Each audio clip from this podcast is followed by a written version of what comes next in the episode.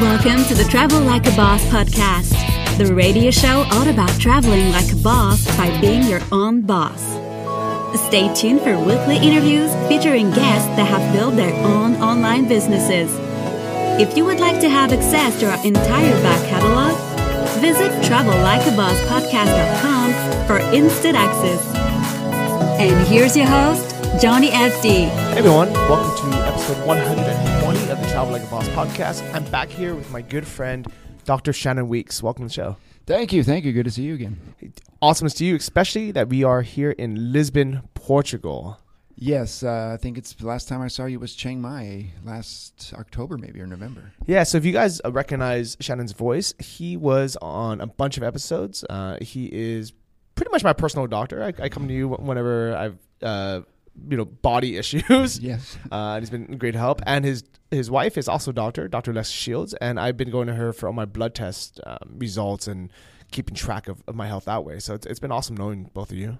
Thanks, thanks. We're glad to help. Yeah, and it's been really cool uh, part of this journey because we uh, first met in Chiang Mai almost three years ago now. Three years ago. Yep. And they were on episode three. That's so right. Right in the beginning. So from, from 117 episodes ago, you guys were on here. That's right. And we met in Chiang Mai. So if you guys want to listen to that episode, um, Shannon kind of talks about how he and his wife both sold their practices in Portland, started uh, doing everything remotely in Yep. Chiang Mai, uh, Yep. mainly through like Skype consultations. Yep. And now, three years later, building a big business online we based in Portugal. Here in Lisbon. That's right. That's That's right. amazing. All right, so we're gonna we're gonna get back to the business stuff. So I, want, I definitely want to talk about that. But first, let's just talk about why you are living in Portugal. Well, we uh, I first came here in 2011 with my family on a vacation, and uh, we just really enjoyed it. Really fell in love with Portugal. And um, when we were in Chiang Mai last year, uh, we were uh, looking to spend some time in Europe, and so we chose Porto, which is the second largest city in Lisbon. Just my sister-in-law had been there, and she really enjoyed it, and I had never been there, so we kind of went there sight unseen. Uh, I knew that Portugal was uh, inexpensive, and was rents were very cheap, and we just really enjoyed Porto. Uh, and we stayed for three months until our Schengen visa ran out. And the other reason we settled um, in Portugal is because for a uh, an American getting a residency visa here is quite easy. It's not a whole lot of paperwork. I had no idea that as an American we can just become a resident of of Portugal. Uh, like, and the thing is, before before coming here um, two weeks ago now, I, I had zero, you know, like I had no reason to come to Portugal. It wasn't like one of those, you know, those places on the map. Yeah, it's it's off a lot of people's radar. They'll go to Germany or France or England or you know Italy for vacation, but you don't really hear that much about Portugal, and uh, I'm not sure why, but people are missing a lot. But now that I'm here, I I can see why you like it so much. So I have to thank both you and Alexis for convincing me to come, basically. Because if it wasn't for the two of you, I there's zero. I had no reason to come here. True, true. We actually have quite a few friends who are showing up just because we keep harping on how great it is here, and since pe- most of our friends are mobile, it's quite nice to see. Yeah, and the fact that you two liked it enough to move here, I'm like, okay, let me at least go check it out. If anything, I could just say hi to you guys, hang Sure. out for a bit, through. um, see what there is to offer in Portugal. yeah. But now that I'm here, I haven't decided yet, but I think there's like a 50% chance next February during burning season uh, in Chiang Mai, Yeah, instead of moving down to the islands, which to be honest I'm a little bit bored of, even though they are beautiful, I'm just a little bit bored of it. I think I'm gonna come to to Lisbon. yeah. Spring in Lisbon is fantastic. Yeah, highly recommended. And while I'm here, you know, it instead of just staying for you know a month or two or even three months, which is super easy because as Americans we can stay here for 90 days at a time, no visa required. We basically Right. show up. Ninety days every six months. Yeah, That's the big problem. Is if I wanted to come in February, I could stay February, March, April, Yeah. no problems. And then if I want to go back to Thailand, it's actually right after burning season. It's actually perfect if I wanted just to come for that. So if you guys are looking for a place to to you know to work out of or visit and live to avoid burning season, those three months are perfect, and you don't need a, any visa. You need nothing. and very easy to find housing in February. Oh, because it's not summer yet, That's right? right. Not not high tour season. But the problem is, if you wanted to stay for the summer and you wanted to say, you know, May, uh, June, July, you can't because you have to wait for your like another ninety days, basically. Right. You get three months every six months. So you can do a month in, month out, month in, month out, but you can't do more than three months at a time. Then you have to wait three months and come back. So which is a big pain. there is a workaround on that, and it's to get a second U.S. passport, but it's not a hundred percent. I don't even think it's ninety percent. Um, you know, uh, uh, like by the by the rules of using one passport and, and coming in with that. Right. They will definitely give you another passport. It's only good for two years, and I certainly know people who like live in Spain with that. And at the end of the three months, they'll go to England, for example, which is non-Schengen, and then fly back in on the other passport. And uh, I, there's because it has a different passport number, there really isn't. I haven't heard of any issues with it, but having getting the residency is not that difficult. So I would just Well, that. that's that's why it's it's so cool knowing that you can get a residency because even though it's definitely possible to do it, and it's actually not that hard. The, the only reason why I never got a second passport is because you have to do it while you're in the U.S. and I just haven't Right. been in the U.S. for enough time um, to apply for it, have it mailed to my house, and right. you know without paying all the rush fees. Right. Um, so the the reason why they will give a second passport is because there's a lot of countries like Israel. or Brazil, or even if you need to, if, like a lot of countries that, or even Thailand, if sometimes you have to drop your passport off at the mm-hmm. embassy in America to get that visa, and so you won't have the passport for maybe it's three days, maybe it's two weeks. So if you if you can tell them, well, I have to get my passport because I'm getting this visa, but I also have a trip planned to Cuba, which, which I also need, then they'll, that's why they'll give it to you. Yeah, and I've also heard that it, it like in certain p- countries in the Middle East, they don't like it when you go to they see a stamp for like Israel. Right. If you have a stamp for Israel and you want in your passport, and you want to go to Lebanon. I've known people who they wouldn't allow it in. Yeah. So kind of long story short, uh, the U.S.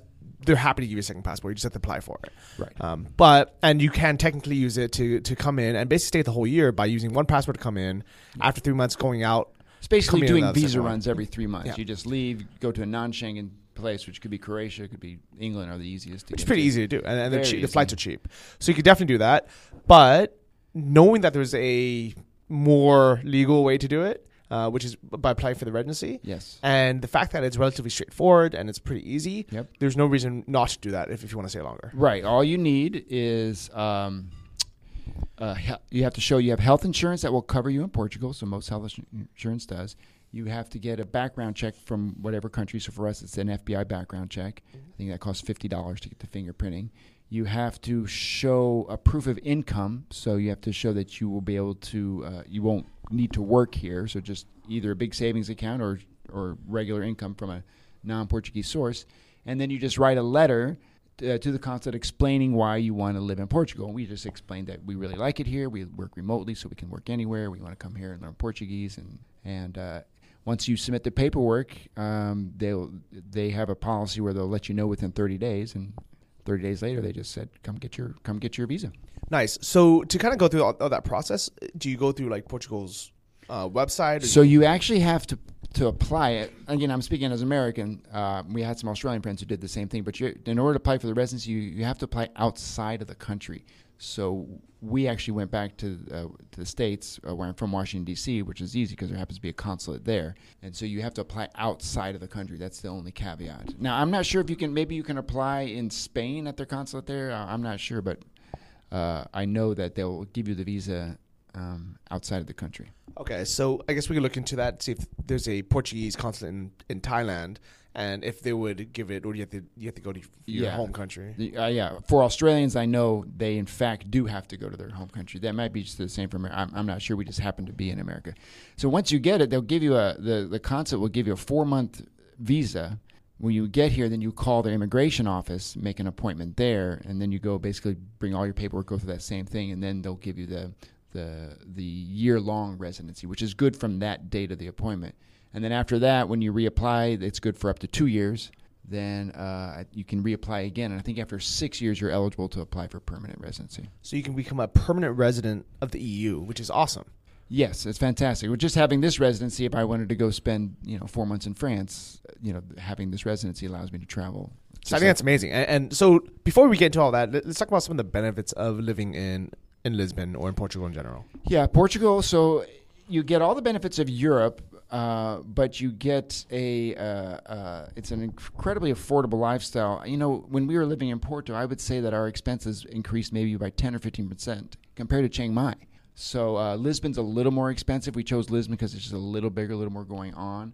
But uh, daily life is very um, very affordable. The food is really great. The people are super friendly, and there's a very very high level of English spoken here. So. Um, yeah, I think it's important to learn the language, but when you first get here, not speaking the language uh, is really not an issue at all. I've been here for two weeks now, and there has been v- almost no situations except for you know wanting to chit chat with the old lady or um, Right. just one of the taxi drivers out of the out of the thirty I've used that didn't speak English well, um, but everyone else, like literally everyone else, spoke like pretty good English, Yeah.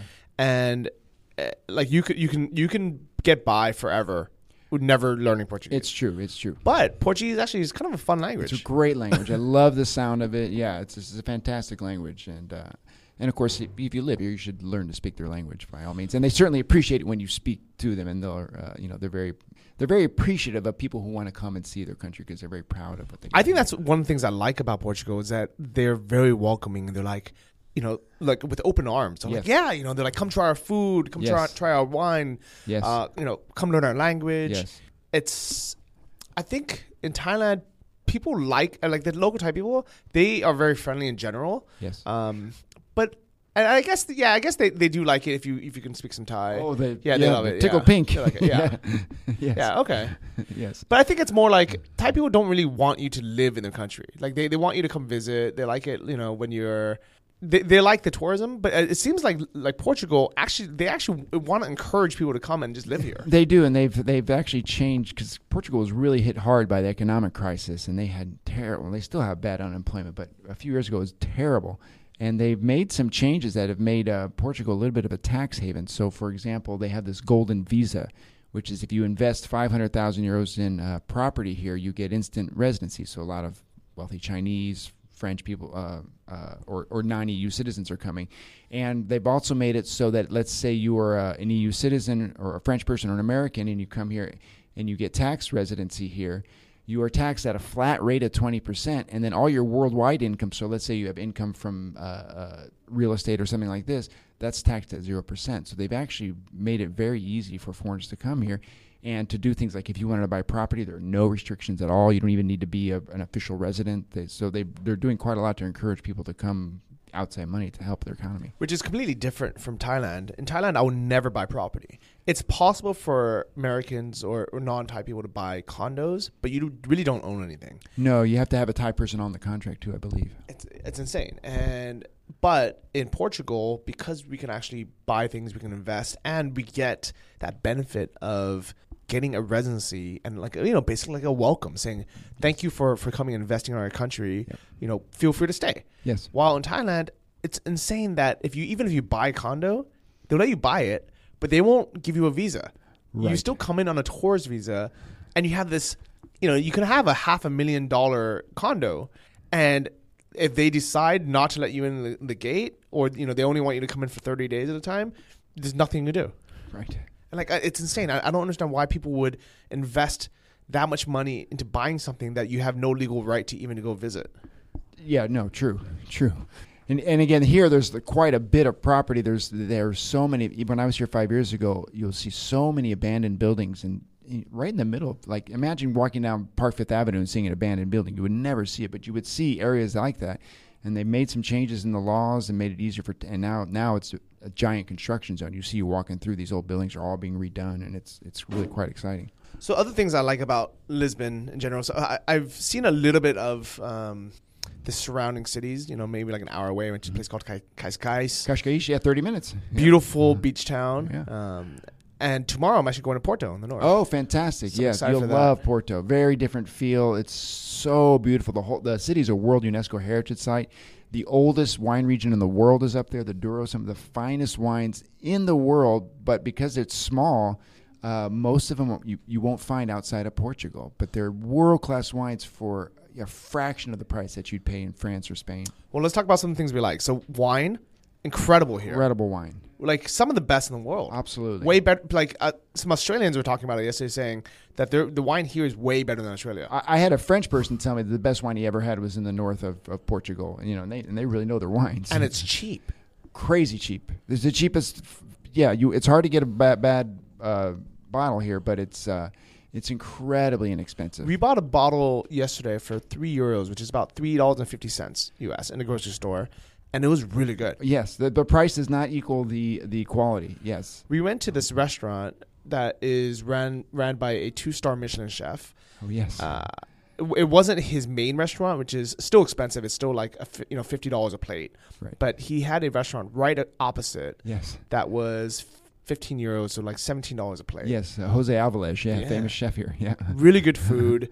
uh, we got a nice bottle of wine there from that Douro region as well. Yes. And even at this nice restaurant, I think it was like maybe 15 euros on the most or something. Yeah, for like a- nice bottle Yeah. of For wine. yeah, and for and the food is you know world class. Yeah, it was really yeah, like a really nice, like amazing food.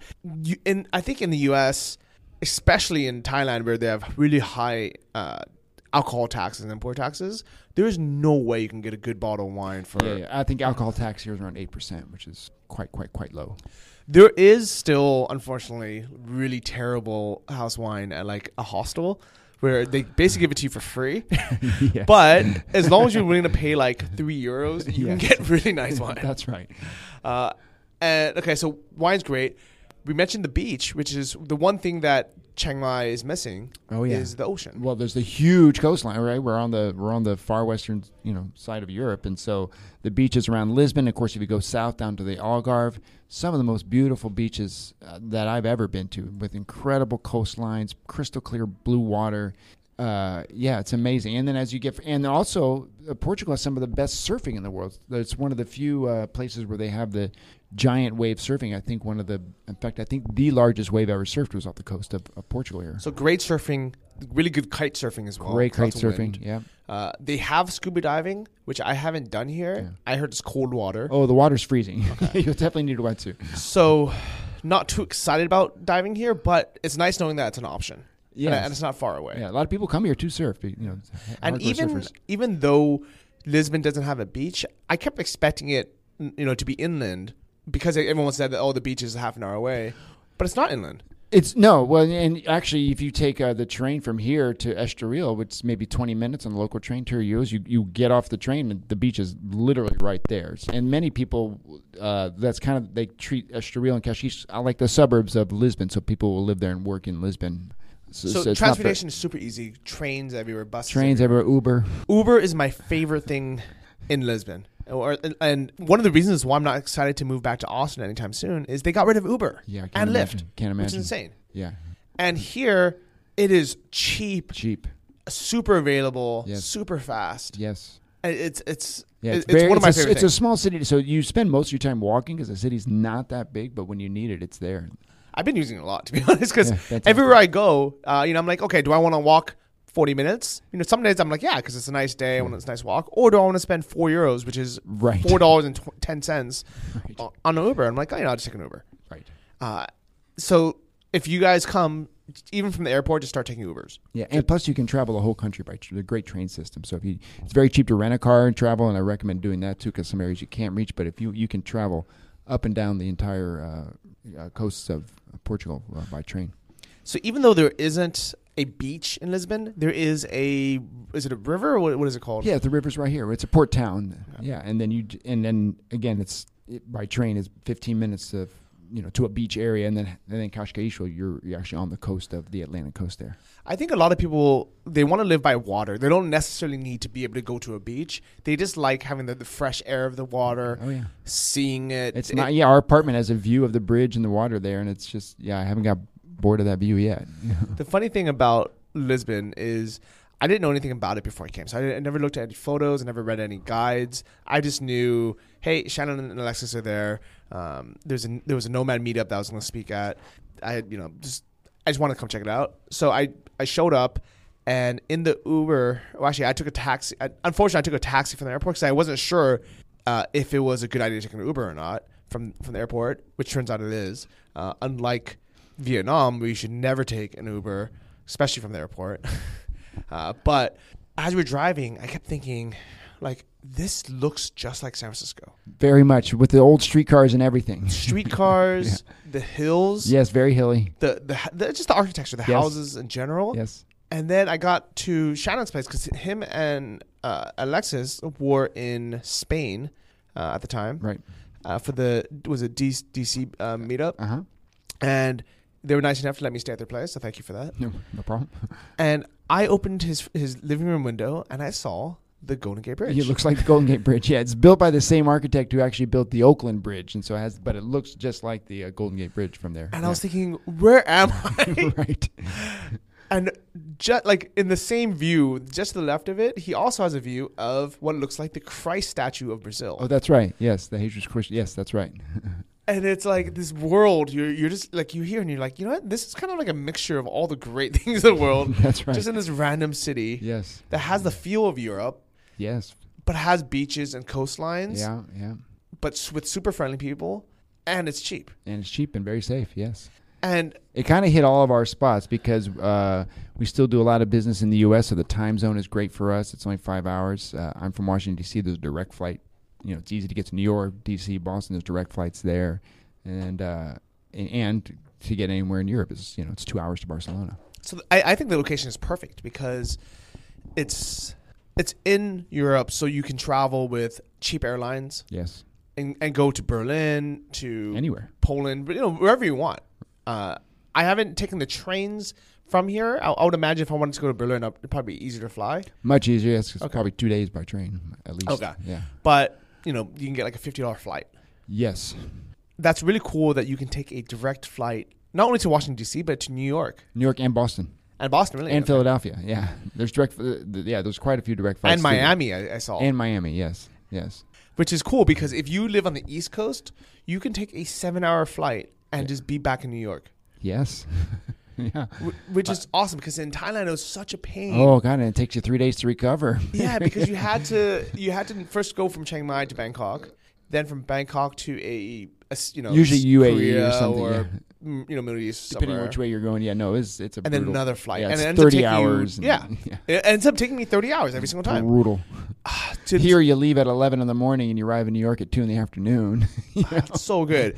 It sucks a little bit for people that live in, in California or even yes, in Texas, West Coast, it's a long way. because we have to take another flight. six hours. Yeah. But technically, once you get to New York, you're back in the U.S. You go through immigration, do all that stuff. And if you wanted to, you could take a couple days, you know, sightseeing there, hanging out. But you probably wouldn't because you'd be tired, right? Yeah. But then you could take another flight from New York to San Francisco. It's four hours. You know, and you can even take like Six hours. six hours? Yeah, it's, it's a long way. yeah. So, so right. But at least you're in the U.S. You're Yeah. like, okay, I'm back home. it's almost as long for me to fly from here to DC as it is to go from DC to LA. Almost the same amount That's of crazy. time, maybe forty minute different. So a little bit of a downside for for people in California, but still better than coming from Thailand. For sure. Um, and we get to travel all of Europe, which is amazing. yes. And if you want to go to Brazil, direct flight. Direct flights. That's right. And somebody's I I don't know how many hours it is, but direct flight from Lisbon to to, to Brazil, which is pretty cool. Yeah. So location is awesome. Um, cost of living. So what do most people pay for? Like a like let's say someone's bootstrapping, they just want like a room. You can bootstrap here in Lisbon for three to four hundred euros. If you're looking for a one bedroom right now at high season, it's difficult uh, in the areas that are more populated. You can go outside, and even even not that far outside, and, and get a nice one bedroom for around five or six hundred euros. If you want to live inside the city in a one or one bedroom, you're probably and you want to come in July, you're probably looking to pay a minimum of a eight hundred to twelve hundred a month. But they're like nice places, right? Nice places, yeah. If you have a higher budget, uh, we have friends who are living in just some, I mean, just palatial penthouse, beautiful looking apartments, paying eighteen hundred to two thousand. But I mean, they're just amazing apartments with postcard views. What's actually pretty funny is every single place I've stayed, whether it's a 19 euro night hostel or a nice Airbnb or your place, everyone has had a great view. Well, yeah, because there's so many hills, right? So there's seven hills. Or they call, you know, I think it's the the old ancient seven hills of Lisbon, and so the way it's built, and there's not there's not a, there's no high rises. I mean, might go five or six stories, but yeah, so it's it's hard to get a bad view. Yeah. Uh, one thing, so I met a, f- a few people who who are just kind of traveling and working at hostels and living as cheap as possible. Most of them, they get a room in a shared house, Oh yeah, which isn't that possible in, in Thailand. It's just not common. I guess you Right. could, but they're- they're not, they're not as commonly set up. But here, it's the most common thing. right. where you have your own room. Uh, you probably share a bathroom, share a kitchen, sh- share a living area, but the way that the houses are set up here is because they're kind of like multi floors. It's you kind of get some privacy anyways. It almost kind of feels like it's your own studio. You just happen to have share like a like a living room, Sure. which is actually at first I was like, you know, what, I'd rather have my own place completely, right? But in kind of in the bigger picture, I'm thinking, well, you know what? In Thailand, when I have a studio, I don't have a kitchen at all. I don't have a living room at all. So why not have my room in this building and also just happen to have uh, shared space? Because that'd be like a benefit. Right. Yeah. And plus, the food's cheap enough here that if you like a local, that you don't, you know, if you don't want to cook, that you can get by eating, you know, out twice a day easily. The the Western food here is, well, I guess I guess Portuguese food, but like like I call It's I all call it Western, food. um, the Western food here is very good. Uh, I, am thinking, you know, compared to Chiang Mai, right? It's, uh, it's very good, and it starts at about five euros plate, which is about, you know, so right now the euro is one 110. ten to the dollar. Mhm, yeah. So So, plate all- plate of the day, like if you go to a lunch place, it's usually a drink. Your plate of the and the drink can be wa- you know water or wine, uh, whatever the special is, or three or four, and then coffee. And that's typically around five fifty. It's, it's so that's so cheap, and that includes wine. Any drink, and commonly they drink. Yeah, commonly they'll have a glass of wine. With That's it. it's so funny, yeah. you know. And then you can go to like a nice place for dinner for ten dollars. Right. And I've had some really nice steaks. Oh, some of the best steaks I've had. I've been, been here in Portugal. So I've been eating a lot of, of unhealthy things, lots of bread, drinking a lot of beer, uh, just kind of you know, and eating tons of pastries because they're they're really good here. They are. Um, but I was thinking, okay, if I'm gonna live here, I can't be doing that. I want to get back in shape, eat healthy again. So I started ordering, you know, off the menu, and I'm like, okay, can I can I make this paleo friendly? And it's for been, sure. and it's been easy. Oh yeah, very easy. Because yeah, so and here in Lisbon, you know, the primary meals are tend to be fish, uh, is the primary, and then you'll find also you know, pork, chicken, whatever. And it's very it's simple food, so it's not like as uh, complex as like say France. Uh, or Spain, but uh, you know it's very simple, very high quality ingredients. It's and you know a typical meal is that a, a whole grilled fish and a salad and vegetables is very Well, for most people, like for most people, when you order, it's gonna be you know meat or fish, French fries, Yeah. uh, maybe like a, a boiled potato or something, right, very and- basic. bread. Yeah. But you can also just order. You could say, I want the meat And the salad, and the salad, Yeah. Vegetables, yeah, and that's it. that's it. And Very easy. they're happy to do it too. Very, yeah. and, And, you you know- look around, and many people are eating that way. yeah. Yeah. I, th- I, yeah, I think you just can't have French fries every meal of the day. Right. you know. Um, so yeah, so I tried it. Um, local place. It was five dollars. They gave me a big plate of salad. Uh, and the vegetables here are so fresh. They, they taste way better than a lot of other countries. Like they, the tomatoes actually taste like tomatoes. Yes. Uh, so I got that. I got uh, a couple of slices of, of grilled turkey breast, which is I guess is a thing here. uh, or you can get it with with you know basically strip steak. Yeah. You can get it Sardines, grilled sardines is, is like one of the national dish. Yeah. Uh, bacalhau, which is the which is the codfish, is also one of their national dishes. And what's really nice also is it always always comes with some olives. Right.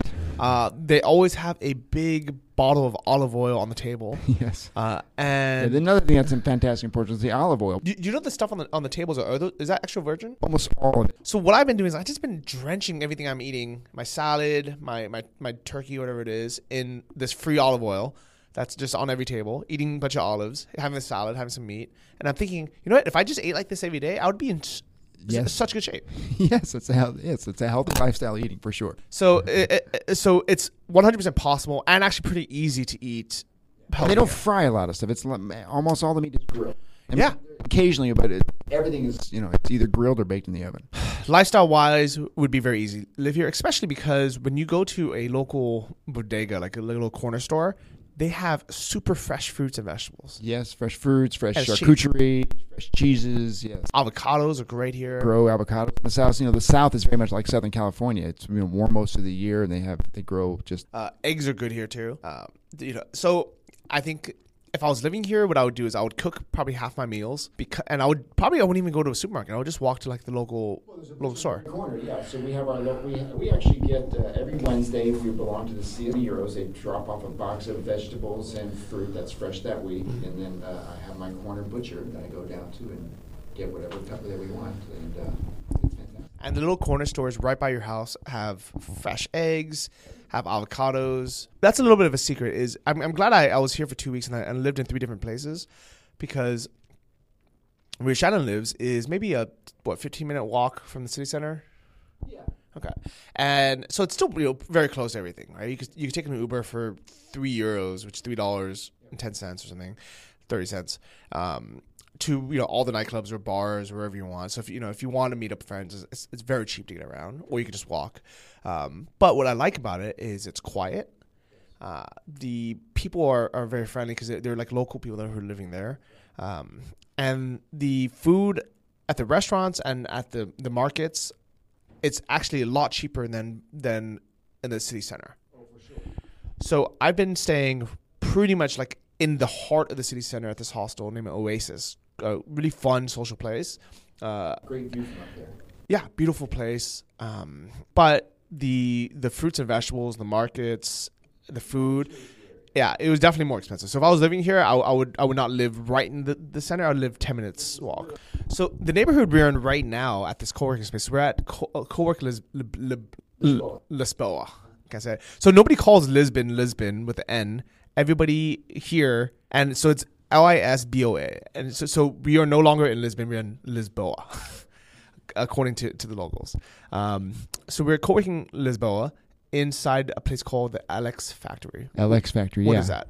So this was an area that's right by the bridge, uh, and it was a bunch of warehouses and like uh, I think there was a printing press here, and very much like Brooklyn back in the day when uh, when I, all that got abandoned. There's uh, a group of I'm guessing investors who came here and they turned this entire street into co-working spaces and cafes and bookstores and shops and artists' venues and restaurants and uh, it, it- I always compare it to Williamsburg, even though uh, like in Brooklyn, but it's just this one strip of stores, and on the weekends they have farmers markets here and stuff, and they've just really transformed this whole area into just a fantastic place to come down and hang out and work and, and eat. Yeah, I like this a lot. Especially just even the neighborhood around here looked kind of like the one you're in, uh, where you know, like lots of like family Yeah. families live here. Uh, Quaint streets and cobblestone roads. Yeah, it's very beautiful.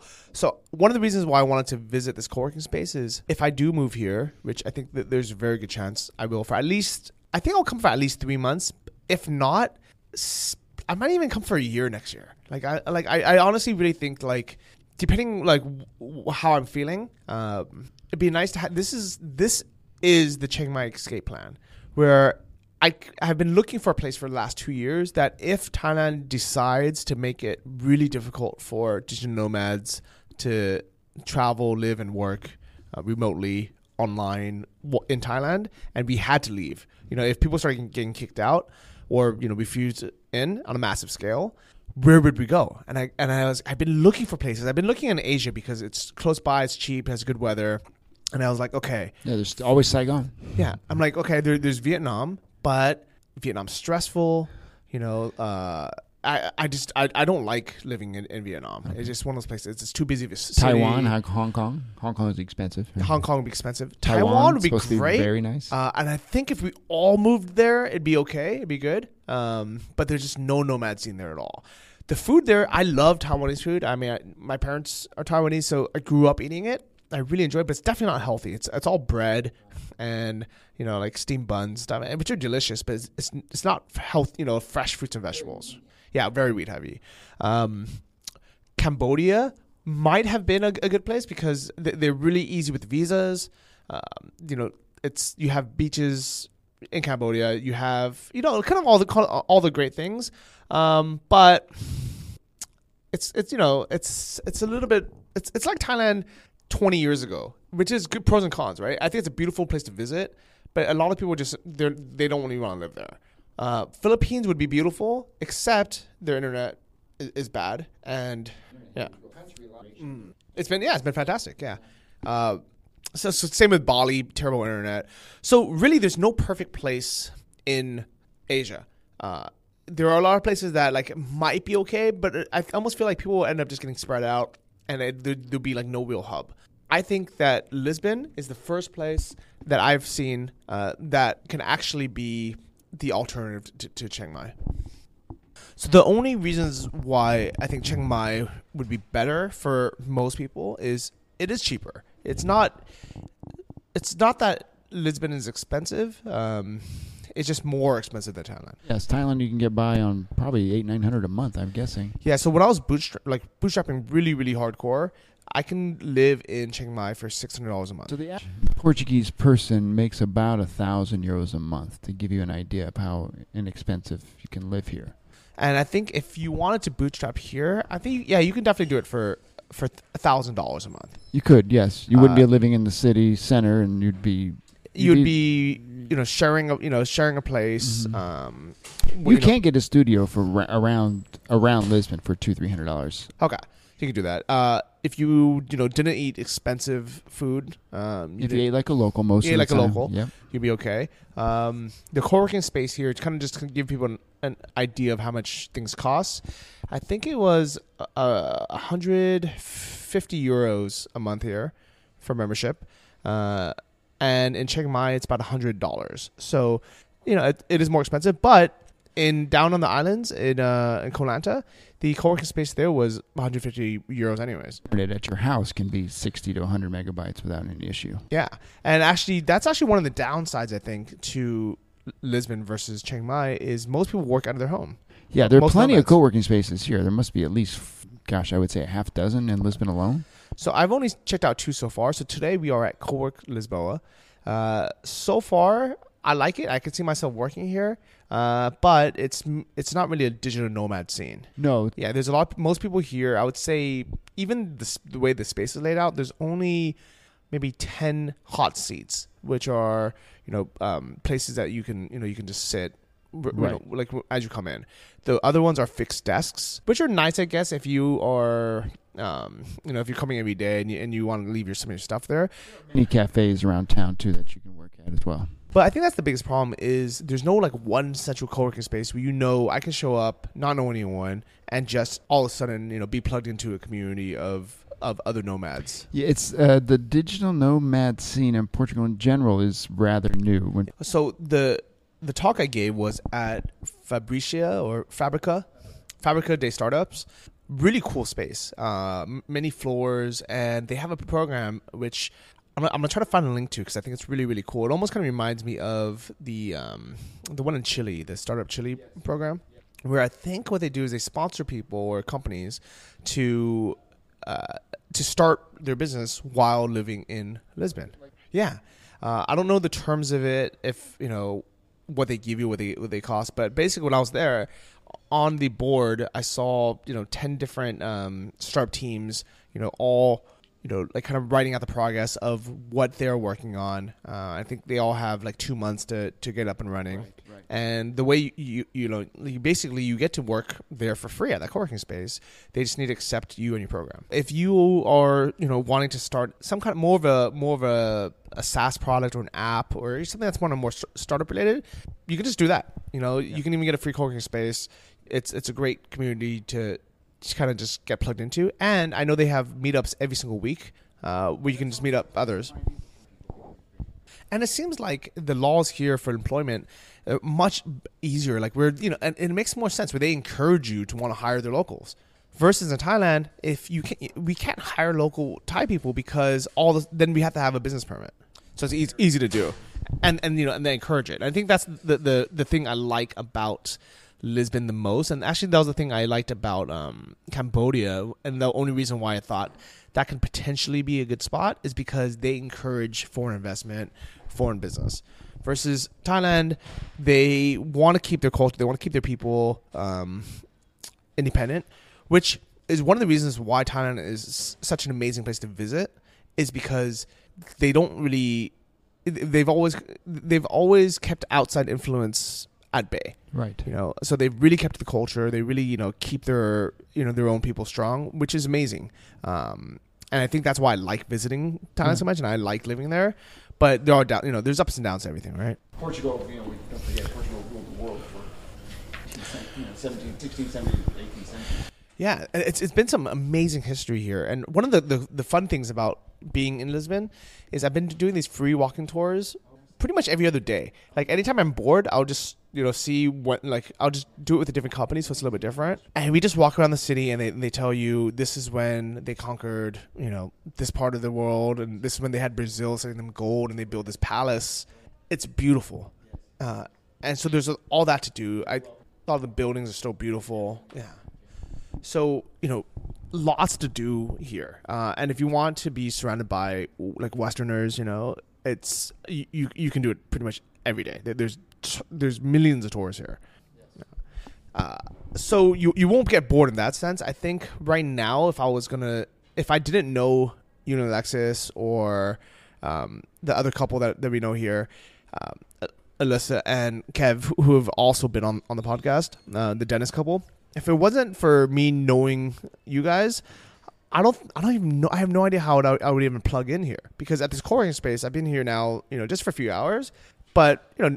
You know, everyone's kind of working their own thing. Uh, people are their own startups. Nobody's really like networking. There's digital nomad Facebook groups. There's meetups for all kinds of. Uh, there's a women's entrepreneur group that meets once a month. That's part of. It didn't take us long. We met a couple of people who knew people. Yeah, in a sense, it, it kind of reminds me of Saigon, where there's also no like real one place. I think now people are starting to go to that, that new co-working space there, but in general, there wasn't like one little hub where people would meet.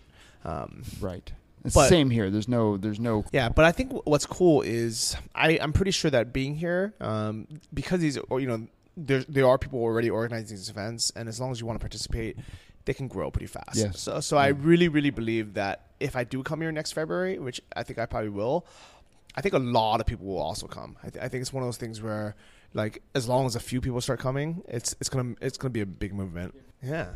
So overall, um, I- as far as co-working, Chiang Mai is still still gonna be the best, especially for for new people starting out. For sure. But quality of life, um, you know, location, time zone, all those things, I, I, I give the heads up to to Lisbon. So I guess so. You have been crushing it with your business. Business has been growing, yes. That's one of the reasons we decided to stop moving so much is you get to a certain point where then you really actually really want to take it to the next level. You kind of have to be in one place. And uh, my business, I brought on a business partner who's 10x our business, and he's actually moved here now uh, so we can be in the same place. And uh, yeah, things are going great.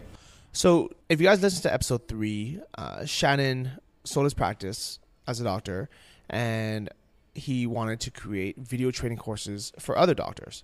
And you were doing all that on your own for the first. Yeah. I had year one or that I had shot a couple of years ago, and I finally, when I was in Chiang Mai, I had a chance to do that. And so I got that going. I learned, yeah, it will help me build the sides.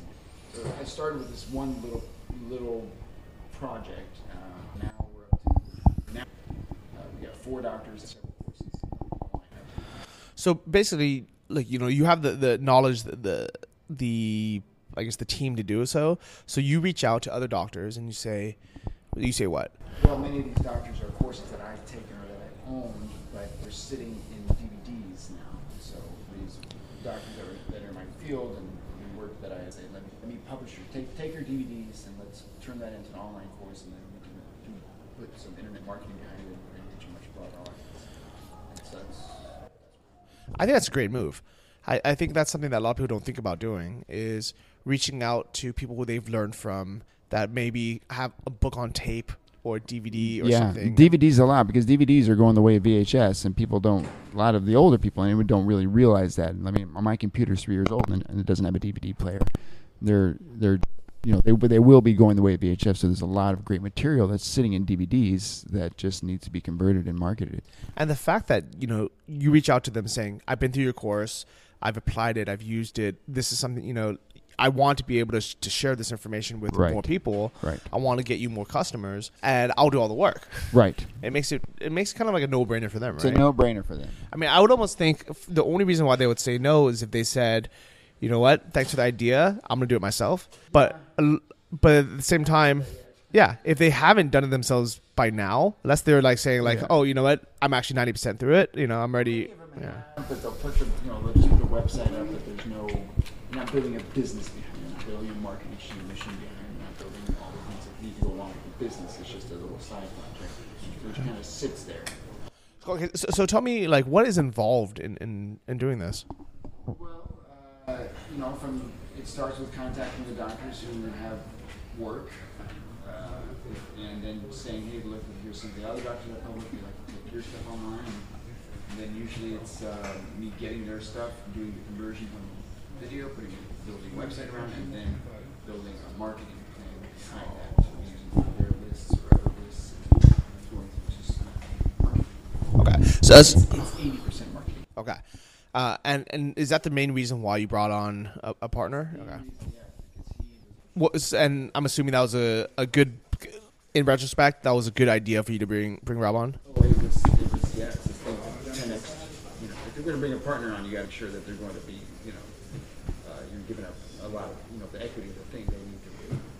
to bring it, you know, turning business to, in a way that you wouldn't be able to do on your own. Okay? You have a set of skills and expertise. So in the beginning, you were doing all the marketing yourself, right? And that's you know obviously now you're forte, you're a doctor. Uh, how did you kind of learn some of the stuff, and what made you realize, okay, now it's time to to bring on an actual partner? I took a lot of the online courses in it. I, did, you know, uh, a lot of stuff that people had shown me and different. So just being in this part of this community, and so I would sit down, would help me with all that, and learn some copywriting, and so.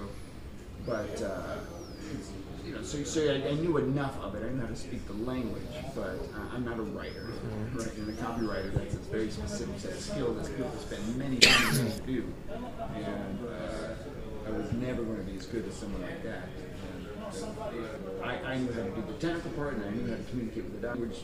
Sell In the beginning, did you think about just hiring him like on, a, on an hourly or project basis? Yeah, but the good ones, they're not going to do that. you know, they'll they, they want to. It's hard to get someone to just do a one-off if they're very good, and you can't just hire any copywriter to write for. I need someone who can write to physicians, and that's not. Uh, the language has to change a lot. It's not. Uh, it's hard to find that person. And if you if they're going to do it, then you need then they need to see like okay, yes, this is a chance for me to make you know to really make a big impact. So, like, kind of, a, I guess, advice to other people in, in your same position. Um, do you think that it was a good idea for you to, to have learned and tried some of this stuff on your own before? just to understand the language, know what a, the difference between a good one and a bad one is, understanding. Yeah, so I you need to know that. You absolutely need to. You need to know all the little aspects. You don't need to be great at it. You need to know accounting. You can't just give that to someone and hope they do it. You actually have to know that the language. That yeah, definitely makes sense, and I, I'm a big advocate on, on kind of just doing it yourself first to understand it, but then eventually hiring someone so then you they can 10x it, or and also you can save your time. Yeah. You can go to a certain point on your own. You can get quite far on your own. You can get to six figures on your own. To get to seven on your own, I know people do it, but that's the. I, I think I mean recently, you know, I've hired my first full time intern. Uh, shout out to Anthony, uh, and also just kind of having VAs do all my customer service for my drop shipping stores, all that, and you know, my having my accountant things like that. All that has freed up so much mental energy, so much time for me to actually grow other and, and build other things. Right, right. But- you need a team. I'm glad I did all that on my own first because it's I, I, I don't think if I just ran out and started hiring people, I think I would I, I think I would have got ripped off. For sure. and not even not even okay i think that there's a 50% chance of me getting ripped off by someone who kind of just like talks a big game But they might be doing. You might be giving them direction. They realize that that's not where that I. yeah exactly what i was going to say was there's the other 50% chance was me ripping myself off w- having them do uh, either project that doesn't need to be done or like i don't really understand like what i even need Right. uh, or them not understanding like what i need either It's much easier to hire someone when you know exactly what needs to be done. You can say, I need this, this, this, this, and this done. I need someone who can do it better than me. I like it. So, congratulations on, on your financial success. Thanks, Uh, thanks. I mean, I, I'm assuming now you're you're are you making more than you were as a full time doctor? Uh, not yet, but But the potential is you see the potential there. I'm living the same level because my, of not owning a clinic. so I might be netting about the same amount. That's I'm awesome. not grossing as much, but the net close. and all your like like I'm assuming your your living expenses of you know not not your business expenses. So like let's say you make the same amount net um, as you did in Portland because you're spending yeah okay. So your money is going way further here. You have more money going to savings and other things. Okay. Yeah, that's the other great thing about about living here, and I, I think I don't think Lisbon is that much better for me personally than living somewhere in the U.S. Uh, I think it's very similar. I think the re- one of the reasons why I like it here is because it kind of reminds me of living in San Francisco or Austin or, you know, I, I would imagine like Portland, uh, but we're not paying as many. You just paid the self-employment tax. Yeah, you know, because we're not in the U.S. and the cost of living here is way lower. The weather is way better than San Francisco. Very nice weather. Yes, Yeah. very temperate. uh, and we have access to Europe and all these other places. Yep. So overall, our lifestyles of being here are way better than it would be for this for the same cost in the U.S. So you, you see you see yourself staying here for, for much longer? Yeah, we we we uh, uh, this is definitely going to be our base because it's so close to the East Coast. It's easy to get back and forth, but this is definitely this is definitely going to be our base for for a while. I think. I like it. So I'm going to officially recommend Lisbon, Portugal, as at least an alternative to And to Chiang Porto. Mai. If you really want to bootstrap, you go Yeah. to Porto, which is about a thirty percent less than it costs to live here. Porto, uh, Porto is the Chiang Mai. This is Bangkok. Porto is the Chiang Mai. What, what are you actually spending per month right now? Mm, we So you guys have a very nice apartment. we have a nice apartment, apartment. two bedroom, two baths. We pay nine hundred a month for Okay. that. And then f- kind of food, living, everything else. Uh, What would you estimate? uh, maybe we spend. Maybe I spend fifteen hundred dollars a month. And is that just for you or for you and Alexis? Um, I think together we probably spend around. That's hard to say. Maybe 2,000, 2,200 a month. Okay. So just a little bit more than thousand dollars each. Yeah, And, little- and a little bit a great more. life. yeah. I mean, we we do whatever we want. Yeah, And and in Portland, what do you think you would have s- spent for the same life? we had a mortgage and all that, car and that kind of thing. So- car adds a lot. Food's Yeah. more expensive. The same quality of life. We'd probably do that on half this on half what we spend there. Yeah, so I would estimate that if I was going to move here, uh, I would end up spending, I would say fifteen hundred. Fifteen hundred a month, will, Month. will is a solid. You'll live again. The average Portuguese person makes a thousand Yeah. euros a month, so you'd be living better than most. So I think I would, I would spend a little bit more than I do in Chiang Mai, but not that much. I think if you okay, it, I would say here's the here's the biggest the biggest breakdown. If you were to live in Chiang Mai and you want to live like a Thai like m- more like a Thai person, eat eat primarily Thai food. Um, even if you wanted to live in the city center, you know, but you wanted to live in just like a normal Thai place, you can get by for for what less way less than a thousand dollars a month and, Yeah. and and have a very good life. Yeah, you would need at least a thousand a month Yeah. here. But if you wanted, but if you live like I do in Chiang Mai, where I end up, you know, I live in like a very Western apartment. Uh, I eat probably I eat mostly Western food now, just because even though I love Thai food, now I like eating Thai food like once every other day. I don't want it, you know, I don't want it every single meal like I did Sure. before. So Western food is way more expensive in in Thailand, you know. And if you want to drink wine, the crappiest Oh, bottle is a thousand baht, which is like thirty dollars right, for like a terrible bottle. I mean, not terrible, but like not a good bottle. right. Um, so if you're doing that, if you're if you're drinking wine, you're eating Western food, and you li- you know you're living kind of like the Western life in Chiang Mai, you're gonna end up spending close to two grand a month anyways, or fifteen hundred Sure. a month anyways. Yeah, yeah. So then you might as well just be here. You might as well be here if you want to live like a Westerner. Yeah. So I, I, I would say you know that's a very very fair um, argument of why you know how you can actually save money yeah. uh, by not living in Thailand is if you wanted to have a Western life, come to Lisbon. Yes. Uh, if you want to b- super bootstrap, s- you know, super uh, get plugged in to a big nomadic community of, you know, literally thousands of people, Chiang Mai is still the place to be. Uh, but I would recommend everyone to start making travel plans for next February, 2017, uh, to come to Lisbon for at least for a few months because I, I think I'll be here. Awesome. Look forward to yeah. it. So uh, thanks again for the chat, Shannon, and for showing me around. Oh, it's my been fun. pleasure. All right, everyone. I'll see you next week. Ciao. Thank you for listening to the Travel Like a Boss podcast. If you want to hear more, including the bonus How to Choose the Perfect Niche episode, join our mailing list at travellikeabosspodcast.com. See you next week, and remember, if you want to travel like a boss, you need to be your own boss. So start your online business today and start living the lifestyle you've always dreamed of.